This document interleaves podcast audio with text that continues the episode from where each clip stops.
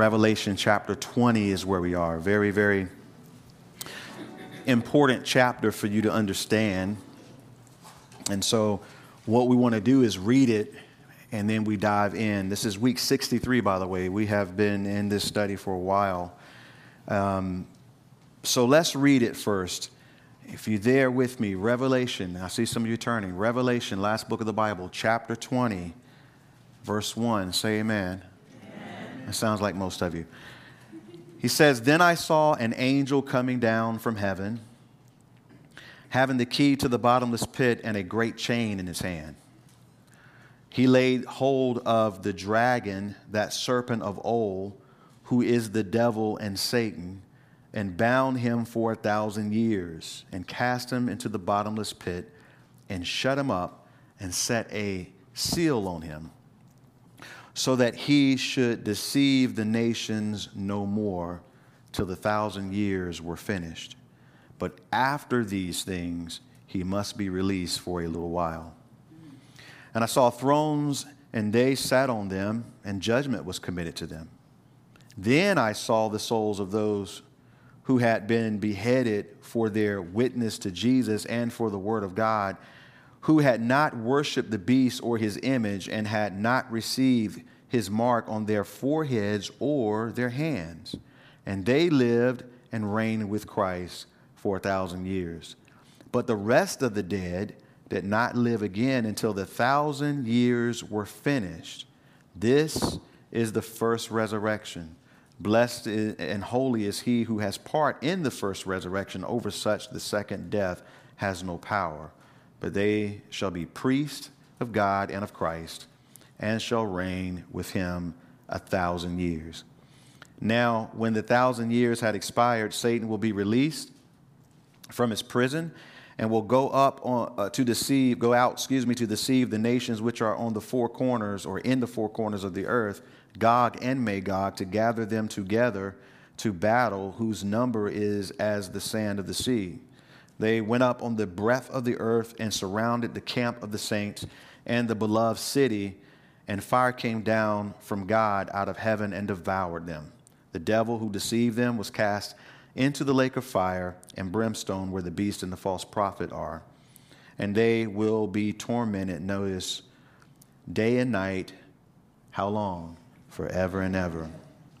Then I saw a great white throne, and him who sat on it, from whose face the earth and the heavens fled away. And there was found no place for them. And I saw the dead, small and great, standing before God, and the books were opened.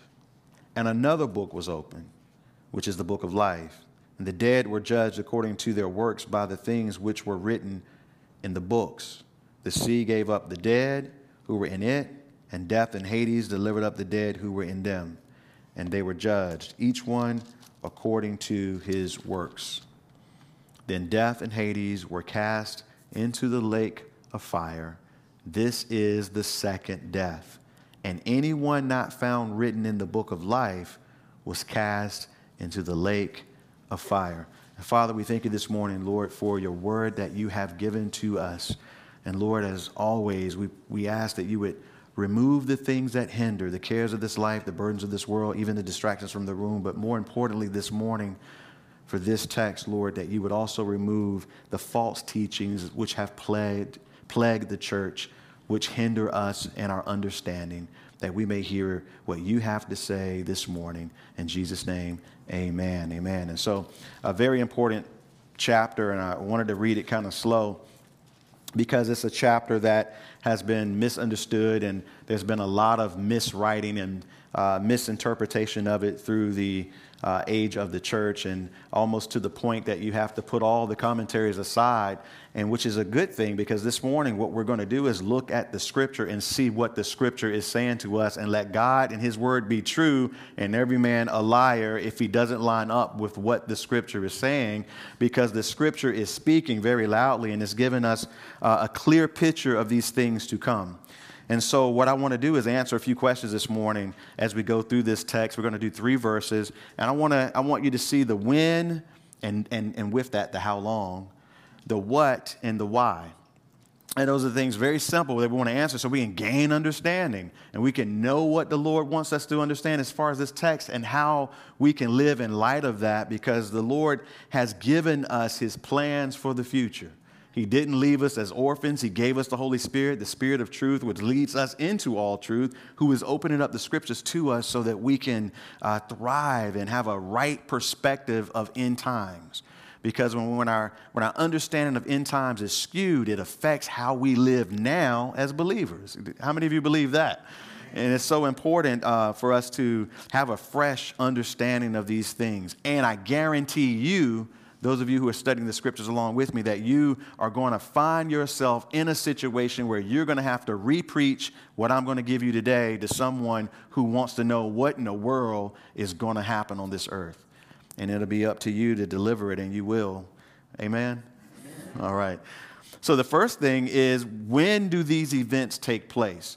And the when is answered for us in verse 1 of chapter 20 because the when is the then we see at the beginning of the verse. Then I saw an angel coming down out of heaven, having to keep to the bottomless pit and a great chain in his hand. And of course, he's going to lock the dragon up in, in, in, in the bottomless pit. We understand that. But the, but the wind that then that we see is distinguishing this time if you will, from the previous events we just saw as happening in the chronological order that the Lord and the Holy Spirit has given to us concerning this book of Revelation. That then is after Jesus has returned to the earth and destroyed his enemy and beginning to then establish his kingdom. It's after those things that he's going to lock Satan up, that he's going to establish his kingdom, and that these things that we're seeing in chapter 20 are going to begin to unfold.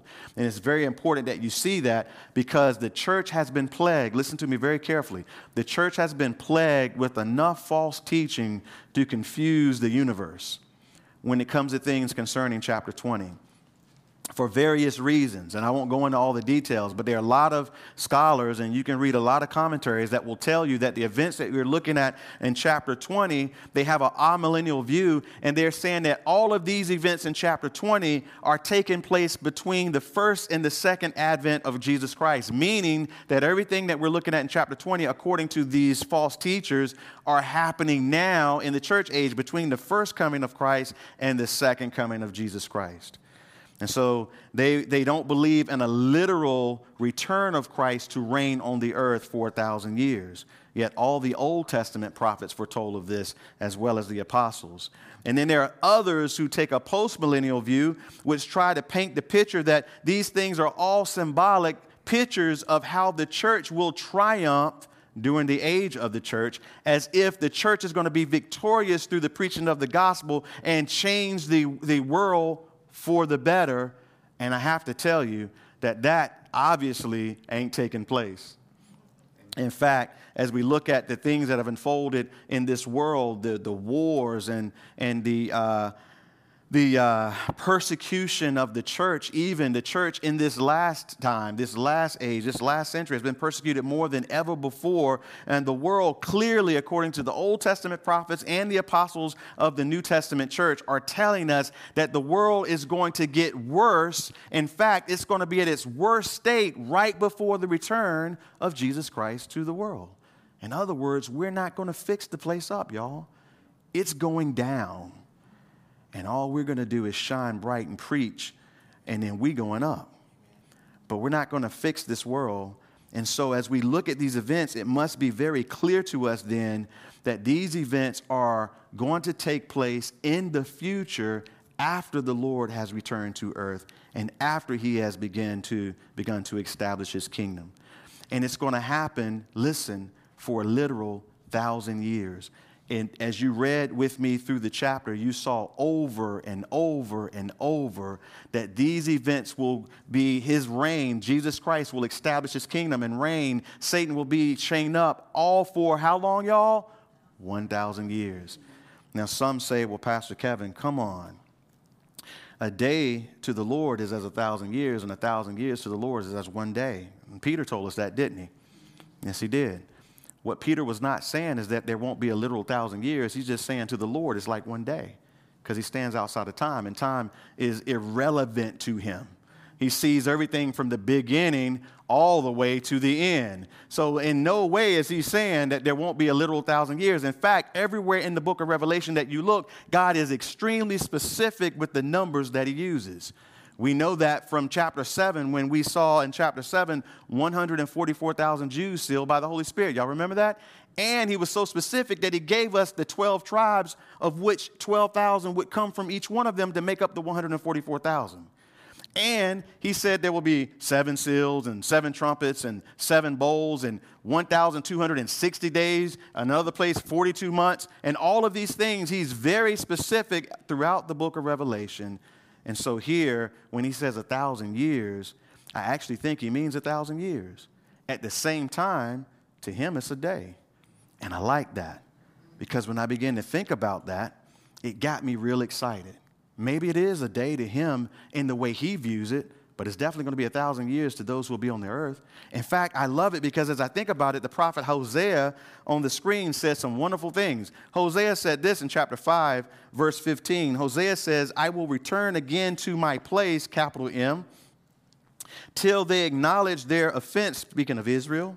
Then they will seek my face in their affliction they will earnestly seek me. I love that verse. That verse describes a lot of things from the New Testament because Jesus says, Hey, I'm leaving, and you shall see my face no more till you cry out, Blessed is he who comes in the name of the Lord, as he spoke to Israel, as he condemned them for missing their day of visitation. Matthew chapter uh, 23, right around verse 30. And he said, your, your house is left to you desolate, and he prophesied of the destruction of the temple. And so they would see him no more until they would seek him and, and, and he would, they would seek him. Even Zechariah talks about upon his return as they recognize him as their true Messiah. So, chapter 6, verse 1 of Hosea says, Come and let us return to the Lord, for he has torn, but he will heal us. He has stricken, but he will bind us up. After two days, he will revive us. I love that because they weren't a nation for 2,000 years. And then after that, he revived them to be a nation. Uh, maybe that's two days in, in the Lord's eyes because a day to the Lord is a thousand years, and a thousand years is as a day. So after two days, he will revive us. On the third day, he will raise us up. And I love that as he, they would see his face no more for over 2,000 years until they cry out, he will return and he will establish them in the kingdom and for a thousand years he will revive them and lift them up, and he will reign from Jerusalem as Jesus will rule from the earth. All the Old Testament prophets speak of it. And so it's so wonderful to begin to think about all of that. But as I thought about that and I, I think about what the Old Testament prophets are saying, I think I did chapter 19 a, disju- uh, a disjustice as, as you think about it.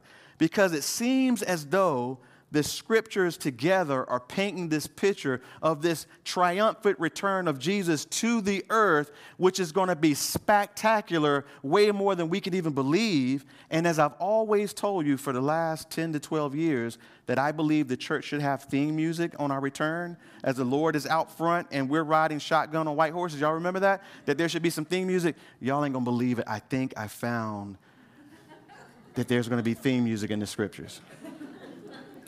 Psalm chapter 68, it says, Let God arise, let his enemies be scattered, let those who hate him flee before him. As smoke is driven away, so drive them away. As wax melts before the fire, so let the wicked perish at the presence of God. It, it kind of speaks towards his return, and that is exactly what's going to happen. But let the righteous, it says here, be glad. Let them rejoice before God uh, yes, let them rejoice exceedingly. Sing to God, sing praises to his name, extol him who rides on the what? And the book of Revelation says he's coming on the what? I think what verse 4 just shared with me is what we're going to be doing when he returns on the cloud. He's coming back, he's on his white horse, and I, and I think I missed it before. Because I told you last week, we're not going to fight. Y'all remember that? He's going to fight out front on his horse. We're riding shotgun, seeing the whole thing, but I don't think we're just going to be riding. I think verse 4 says we're going to be singing praises to his name, extol, extol him who rides on the clouds by his name, Yah. And that speaks of Christ coming back, or Yahweh, but Yah, because the psalmist wouldn't write the whole thing. No Jew wrote the whole name of God and rejoice before him. I believe the picture is, y'all stay with me, I believe that the clouds will open, the sky will open, Jesus will be returning, He'll be destroying his enemy, destroying the wicked with the brightness of his coming and the sword that comes out of his mouth, the authority of his word, as his wick, the wickedness are being destroyed by the presence of God. And we ain't just to be chilling on horses. We're to be worshiping. They're to hear, listen, they're to see him. I believe they're to hear a sound. And I think the sound is to be the bride, the wife, the church singing out loud. I just don't know the words to the song yet. But mark my word, I think when we up there, y'all gonna look over from your horse and find me, and, and, and, and I'm gonna be like, I told you. We're gonna be singing. All the worship leaders of the Christian church and all the even the worship leaders that are coming back from the nation of Israel, they're to be singing loudly as we return. It's to be an amazing scene.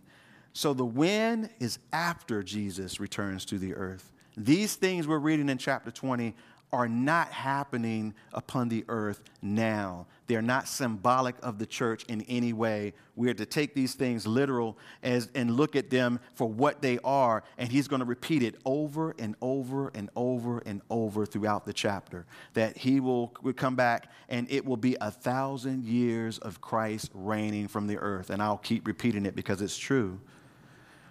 But listen, what's going on here in this scene? Well, Jesus is returning. He's destroying his enemies. The beast and the false prophet are put into the lake of fire. And then John sees, back in chapter 20, verse 1, and then I saw an angel coming down from heaven. Notice this angel has the key to the bottomless pit and a great chain in his hand. Now, obviously, as we read, this angel is going to lay hold of the dragon and lock him up but he has a key to the bottomless pit. We've seen this pit before. It was open back in chapter 9. Do y'all remember that? Y'all, you know, we'll be here all day. You got to follow the rules. Okay. Back in chapter 9, we saw that. Um, yes. And here again, we see this pit being open. And it's very interesting because we don't know where this pit exists. And from a geological standpoint, the only way you can have a bottomless pit would be in the heart of the earth. Um, we don't know what's in the heart of the earth because we can't explore it. We don't have the technology for it. We can send stuff to Mars, but we can't get down there. We can't even get to the bottom of the ocean. We have no ability to. Maybe God doesn't want us down there because there's a pit down there. I don't know. Um, but it's filled with stuff that you don't want to see according to chapter 9. Y'all remember the creatures that came out the first time it was open and the sky was filled with smoke and some stuff came out that I am glad I'm a pre tribber because I don't want to think about seeing it. But here he has the key to the pit again. I wonder where the shaft to the pit is. We don't know any of that. But he also has a chain in his hand. And if you catch the scene, notice what he does.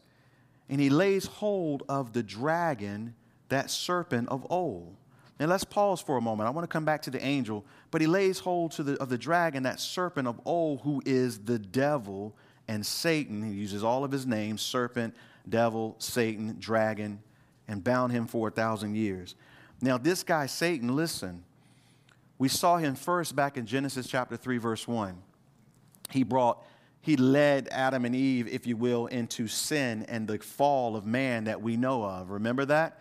And he did so by coming in at an angle, if you will, and deceiving Eve because he couldn't just show up and, and do anything to Adam and Eve because he was no match for them in their unfallen state. Adam had dominion over the earth, and there was nothing Satan could do to change any of that. But he wanted to cause the ones whom God loved to fall. And so he deceived Eve by making himself in or taking upon himself the form of the most cunning animal according to Genesis 3:1, which was the serpent. He chose the serpent because the serpent was cunning. And he deceived Eve and Adam sinned willfully because he loved Eve, and they fell into sin. And God speaks of him throughout Scripture because God was looking forward to the day that he would be judged. Isaiah says it this way Isaiah, I look at Isaiah and Ezekiel, stay with me. Isaiah says concerning this fall, as Isaiah is prophesying about the king of Babylon, but his prophecy goes into Satan. He says, Hell from beneath is excited about you to meet you at your coming. It stirs up the dead for you. All the chief ones of the earth, it has raised up from their thrones all the kings of the nations. He says, Hell is excited. The kings of the nations and the great ones are excited at, about your arrival. Now remember, Satan's going to be bound for how long? And then the great white throne judgment, as we read, happens at the end of the thousand years. For four, so for a thousand years, Satan's going to be in the pit, in hell, literally, and everybody's excited about his coming. It goes on to say, Then they shall speak and say to you, Have you also become as weak as we? like you down here with us now, Satan. Have you become like us? Your pomp is brought you down to Sheol. The sound of your string instruments and we'll get into that. The maggot is spread under you, the worms cover you. Oh, how you have fallen from heaven, O Lucifer, son of the morning. As we get into the detail of it now, how you are cut down to the ground. Notice, you who weaken the nations, remember that. For you have said in your heart, I will ascend into heaven, I will exalt my throne above the stars of God. In other words, I'm going to go into heaven and I'm going to be over all the other angels. I will also sit on the most on the mount of the congregation on the farther side of the north. I will ascend above the heights of the clouds. I will be like the Most High. Because all he desires to do is to be worshiped, to be over all the angels, and to be worshiped and be like God. But it says in verse 15, You shall be brought down to Sheol, to the lowest depths of the what, y'all? Isaiah looking ahead to what John is now telling us. Verse 16 says, Those who see you will gaze at you and consider you, saying, Check this out. Is this the man who made the earth tremble, who shook kingdoms? They'll see him there in hell. Well, as uh, Ezekiel spoke of him as he was prophesying against the king of Tyre, but his prophecy moved also towards Satan. Notice in Ezekiel 28, verse 11, it says, Moreover, the word of the Lord came to me, saying, Son of man, take up this lamentation against the king of Tyre, and say to him, Thus says the Lord God, You were the seal of perfection. Right off the bat, it doesn't sound like an earthly king. You were the seal of perfection, full of wisdom and perfect in beauty. Notice you were in Eden the garden of God, which we just looked at in Genesis chapter 3, where I mentioned when Satan deceived Eve. Notice every precious stone was your covering the sardius, the topaz, the diamond, the beryl, the onyx, the jasper, the sapphire, the turquoise, the emerald with gold. He was beautiful. The workmanship of your timbrels and pipes were prepared for you on the day you were created. So he was created to be able to play music uh, the best music you've ever heard, which he is still doing through men and women here on earth. You were, notice, the anointed cherub who covers. I established you. You were on the holy mountain of God. You walked back and forth in the midst of the fiery stones. In other words, he served in the throne room of God. Um, you were perfect in, in your ways from the day you were created till iniquity was found in you by the abundance of your trading, you became filled with violence within and you sinned. Therefore, I cast you as a profane thing uh, out of the mountain of God and destroyed you, O covering cherub. He was a cherub, one of the higher forms of angels who served God. Um, from the midst of the fiery stones. Your heart was lifted up because of your beauty. You corrupted your wisdom for the sake of your splendor. I cast you to the ground and laid you before kings that they may gaze at you. You defile your sanctuaries by the multitude of your iniquities, by the iniquity of your trading. Therefore, I brought you brought fire from your midst and devoured you, and I turned you to ashes upon the earth in the sight of those who saw you, and all who knew you among the peoples were astonished at you you have become a horror and shall be no more forever. All the prophets looking ahead to the time in which Satan would be chained and put down in the pit where they'll gaze upon him. But here's the problem with the false teachers they want to tell you that this is all symbolic of the times that we live in. Well, if the things we're reading about in chapter 20 are symbolic of the times we live in, then that means Satan would have to be chained up now. But I don't get the sense that Satan is chained up right now. In fact, the Bible teaches us that Satan is not chained yet, and all the apostles agree. In fact, they warn us about it. Peter warned the church this way in 1 Peter chapter 5 verse 8, verse 8. He says, "Be sober, be vigilant, because your adversary, the who? Devil, walks about like a roaring lion, seeking whom he may devour. Peter says, Church, stay on guard because he ain't chained up. And he's looking for those that he can destroy and mislead and manipulate and bring down to destruction. He wants to destroy you by getting you into sin. He wants to destroy your marriage. He wants to destroy your children. He wants to devour the church. He wants to make, uh, wreak havoc in the earth as much as he can. Peter says, Be careful, stay close to God, stay in the word, stay in prayer because we have an enemy. In fact, James says this James chapter 4, verse 7, he says, Therefore, submit to God, resist the devil, and he will flee from you. Well, if he is chained, then we don't have anyone to resist. But if he's loose, we do. So we need to resist him and draw close to God. In fact, Paul says it this way and I saw this Friday at the abortion clinic. Paul says in, in Ephesians chapter 2, verse 2, he says, In which you once walked according to the course of this world, meaning that we all, before we were saved, we walked according to the course of this world. We were wrapped up in it. According to the prince of the power of the air, that's Satan, the spirit who now works, who now works in the sons of disobedience. So he is currently working in the sons of disobedience. We were preaching at uh, Friday at the abortion clinic, and it was a powerful day. And at some point, it got so intense that I turned and looked at the rainbow people. That's the, the people who work for the abortion clinic who wear rainbow flags. I turned and I looked at them and I said, Can you feel the battle? And they're looking at me like I'm crazy, of course. I said, Can you feel that? Satan's got you all trying to get them in there to destroy lives, and he's got us here pleading for their souls. Can you feel it? It is thick. And they're looking at me like, This dude has lost it. And I looked in the eyes of Satan because the one guy who was their leader was glaring at me. In fact, me and Steve, we were over preaching on the microphone. Steve was preaching. He came out so upset and came over to where we were. He's never done that before on our side of the fence and got close like he was going to get physical. And, and so it was an interesting day, to say the least, at the abortion clinic. And one, at one point, Mallory, who leads the ministry out there, her daughter broke down crying because it's emotional out there as well because you see women who reject the gospel to go in anyway. Um, and one of the workers at the abortion clinic saw this little girl break down crying, and the abortion clinic worker dropped her head and had to walk away. It was too convicting for her. It was, it was a battle out there on Friday. Um, so Satan is working in the sons of disobedience. Ephesians 6, verse 11 says, Put on the whole armor of God that you may be able to stand against, notice, the wiles of the devil. There would be no wiles of the devil if he was chained. So he is actually loose right now. And he is wreaking havoc in the earth right now. Yet we are victorious over him by faith in Jesus Christ and the power of the Holy Spirit that's within us. Amen?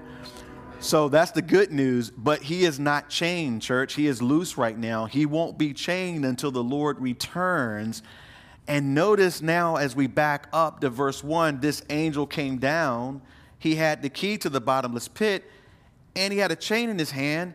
And the Bible doesn't say anything about this angel being significant in any way, not to put him down. I, I, love him because of the ministry he had, but it doesn't say, like it said in other parts of Revelation, a mighty angel. Remember, there was a mighty angel we saw. There was one angel with a loud and powerful voice we saw. There was another angel that appeared to be pretty big because he could put one foot on the sea and one foot on land. And we've seen all these different types of angels. Here, just an angel. It's just an ordinary angel, maybe. He, he might have been sweeping the streets of gold the day before, and he got chosen to do this job. There's nothing amazing about him. He could have a simple name like Tyler or, or Steve the angel. Nothing, nothing magnificent here at all, not to put him down. But it's not that God needed a powerful angel to do this. You catch the grip there? Just an angel. Simple as that. I think angels see Satan different than we do anyway. When Michael, the archangel, was sent by God to conduct some business concerning Moses' body, according to Jude. Satan was contending with him, and Michael kind of brushed them off and ignored him. And he looked at him and said, Hey, the Lord rebuke you, Satan. I got stuff to do. I have time to fool with you. They see him differently than we do. And even when we see him, we're going to be amazed because he's not equal with God. He's not an equal match with God. He's not an equal match with Jesus, who is God in human flesh, and he is not in any way uh, at all all powerful. He's a simple created being who, within the angelic host, is not even the most powerful angel. And so, listen, He is being chained up. That's what is happening. But the reason he's being chained up, we have to explore.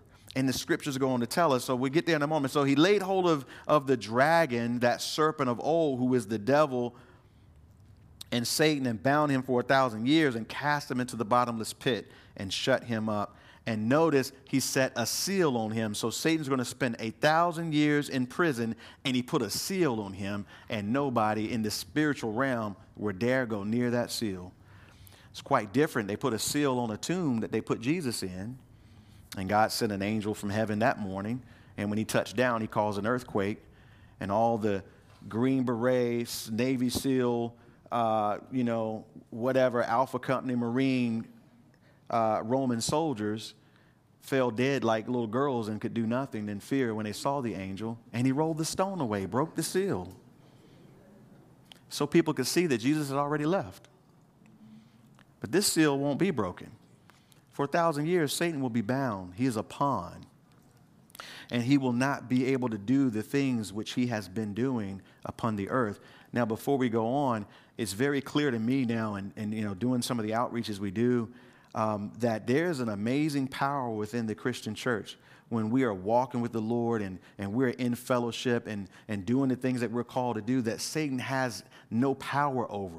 He tries very hard. Every time we get ready to go to the abortion clinic, crazy things begin to happen. But just to get there is powerful in itself, and amazing things happen while we're there. And this happens in other types of outreaches as well, but also within your own life one of the things that you need to know and understand, listen to me very carefully, is the voice of the Holy Spirit. You got to learn to listen to the voice of the Holy Spirit as He leads and guides you into Scripture and in through your life because He is there to lead you and, and warn you, to lead you into all truth, always according to the very Scriptures of God. And it's very important that as believers we begin to be sensitive to that. And I'll come back to that in a moment. Now, listen, why? We know when and how long, and we know what's happening. Satan's being bound for a thousand years. But the why is important. Why is he being bound for a thousand years? Well, look at it in verse 3 so that he should deceive the nations no more till the thousand years were finished. So he should deceive the nations no more. Now imagine what's about to happen. Jesus comes back, he destroys all ungodliness. He has an angel lock Satan up. Then Jesus establishes his kingdom on earth in Jerusalem from a temple that he will build, of which he will rule, scripture says, with the rod of iron. All the scriptures making sense, right? It's all coming together. One picture is being painted through all the scriptures. Well, that means for a thousand years, we finally have a righteous leader, Jesus, and we don't have this influencer, Satan, so therefore, you have a thousand years of rest and perfection upon the earth, which the earth hasn't seen since the garden, but it's going to be better than the garden because Jesus ain't tolerating no sin for a thousand years. You follow what I'm saying? It's going to be an amazing time upon the earth, almost hard to begin to imagine for us how that would even uh, go down because right now we are under the deception of Satan. And most of you can see it very clearly in the times that we live in. He deceives the nations. He works behind the scenes in the offices of prime ministers and presidents and congressmen and senators and leaders throughout the world, if you will, to deceive them in order that he may gain worship and he may control the population of the world. And he works through the elites and all of those within the world to do these things and he deceives them. And the problem is right now, in the time we live in, even we, the church, because that's really all I care about, is being very heavily influenced by deception. So much so that almost like the world, we are doing what we are told to some degree because of the things, the deception that's in the world today. And part of the problem is that, especially the church today, unfortunately, is being inundated by the deception and don't realize it. As I told the first two services, there's a 168 hours in the course of a week. You can do the math to make sure I'm right. 24 hours a day, seven days a week, okay? 168 hours. The issue is, and I'm speaking of Christians, not the world, the issue is over the course of that 168 hours, most Christians spend less than one of those hours actually in prayer. Most Christians spend less than one of those hours actually reading the word, and your time here on Sunday morning doesn't count. okay? Um, I'm talking about outside of that. But all the statistics tell us that most people, and that would include Christians, spend hours per day on electronic devices, being inundated with media, which has satanic influence. And unfortunately, a lot of that is CNN and Fox News, which are privately owned companies that are part of the satanic Babylonian world system to tell you what is designed for you to know so that you can do what they desire for you to do. And the people who are behind the scenes that are manipulating all of this stuff benefit from chaos and deception. They like riots on the streets. They like racial tension. They like economic problems. They like the fear that comes with a pandemic because in all of those things, they gain greater control and they're able to manipulate the masses even the more. And so they thrive off of these things.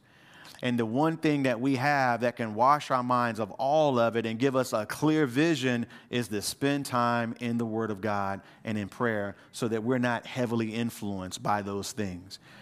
You know, if you got a political candidate on your social media more than you got talks about Jesus and the Word of God, you got a problem. Because we're only here for Christ. We're only here to represent Him. We are the light of the world, this salt of the earth. And if we go cold and quiet, we're accomplishing nothing.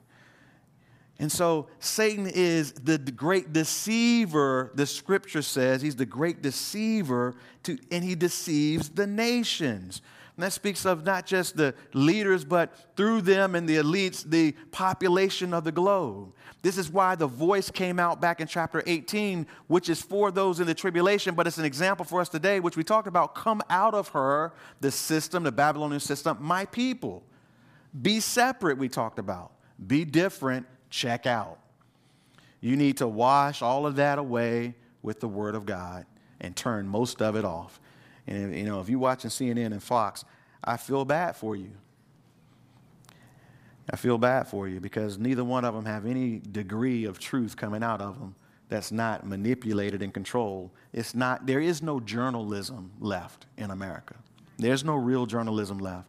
And I encourage you to turn your mind and your heart to the Word of God that you can receive clarity and you can be encouraged and you can, you can be free and you can live boldly. And I, I love what God does within the church. And look, God has called us after Easter. We're going to make some changes as far as our service times because it's time, look, it's time to just live for God and, and, and, and be, the, be the church in the midst of the times that we live in. And uh, I'm so thankful for what God has done in the midst of all of us. But, you know, listen, God has much, much more for us to do. And the church needs to be visible and active in these last days. Um, and so here we see that he, it's because he deceives the nations, and God desires him to do that no more. But notice there's a limit to it. Look at verse 3 again. Till the thousand years were finished. But after these things, he must be released for a little while. Now, we're going to look at this further down in the text as in, in weeks to come. But the implication there is at the end of the thousand years, Satan's going to be released for a little season. In other words, the false prophet and the beast are already in the lake of fire. The angel comes down, probably grabs Satan by the back of the neck and says, You know, your time's up, dude. Puts him in the pit because God needs you for later. He's going to use you one more time as a pawn, and then you're going in the lake of fire. Why does he need him for a little season? Well, think about it. The difference between you living today and those who will live on earth in, in, in their non resurrected form during the thousand year reign of Christ, the difference is they will live a thousand years of perfect living under the rule of a perfect king and an earth without sin and deception.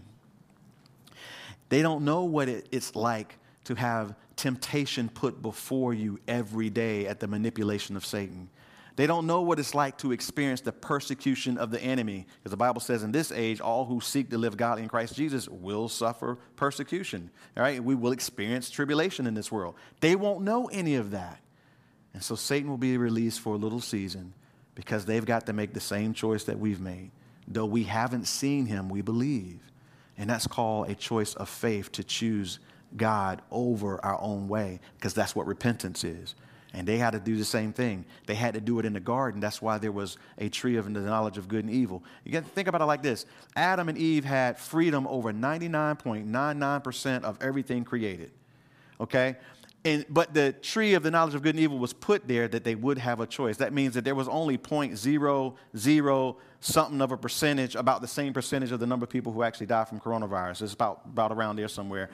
A small percentage of people a small percentage, excuse me, of, of, of something they weren't supposed to touch, and they found that, that little thing and they couldn't keep themselves away from it because we're sinners, aren't we? We would have done the same thing. But they had to make that choice to turn to God. God doesn't make robots. He desires every look, everybody that's going to be in eternity will be there because they desired him. They turned to him because they realized they needed him. And I'm so thankful that the love of God is more powerful than all sin.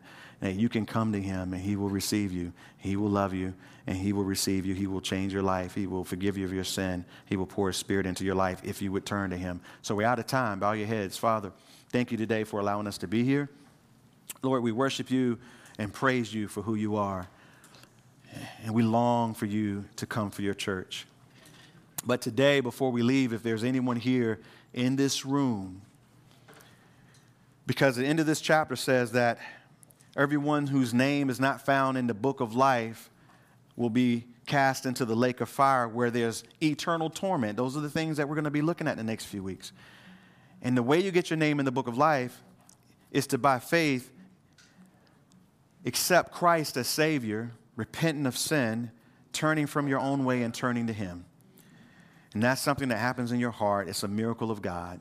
But if you sense Him calling you to do that today, with every head bowed and every eye closed, then simply raise your hand where you are and let the Lord forgive you of your sin and receive you and pour His Spirit into your life and change your life. Um, because only He can do that. There's no other name under heaven by which men must be saved but the name of Christ Jesus. So, Father, thank you for allowing us to be here today. I pray that you would work in all of our lives continuously, Lord, throughout this week. We love you. We thank you in Jesus' name. So, really quick, before you stand on your feet, if you were if you didn't raise your hand but you prayed that and you need to talk there'll be some people up here that you can pray with and then you can find me in the lobby. But other than that god bless you all. Have a wonderful week. Stand to your feet. Let's sing.